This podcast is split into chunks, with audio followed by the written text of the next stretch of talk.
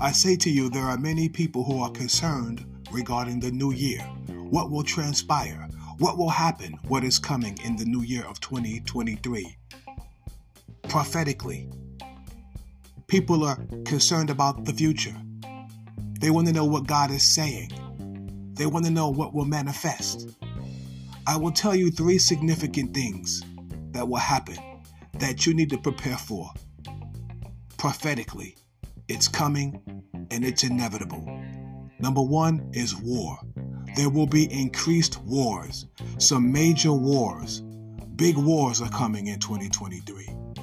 The next thing is we're going to see a great food shortage, famine across the world in different cities, different states, here in America, in different countries around the world. There is going to be food shortages.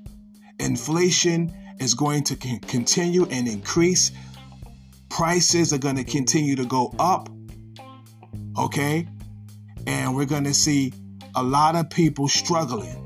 A greater amount of people, a big amount of people, a whole lot of people are going to be struggling in 2023.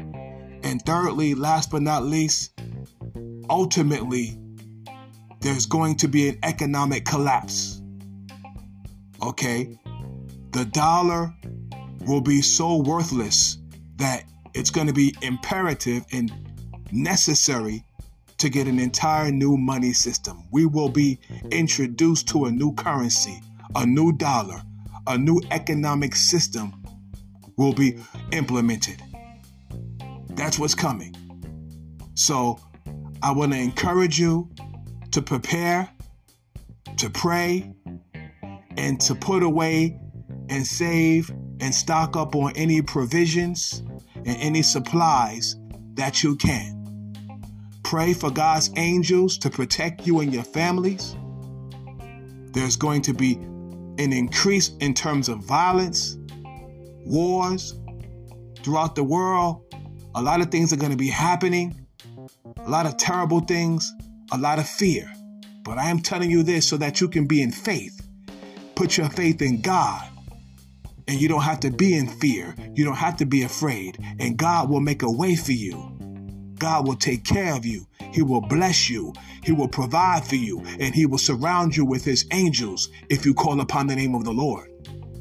You don't have to be one of these people that are going to have a very difficult time. You can call upon the name of the Lord, and in these dark times, you can still shine. I'm telling you right now.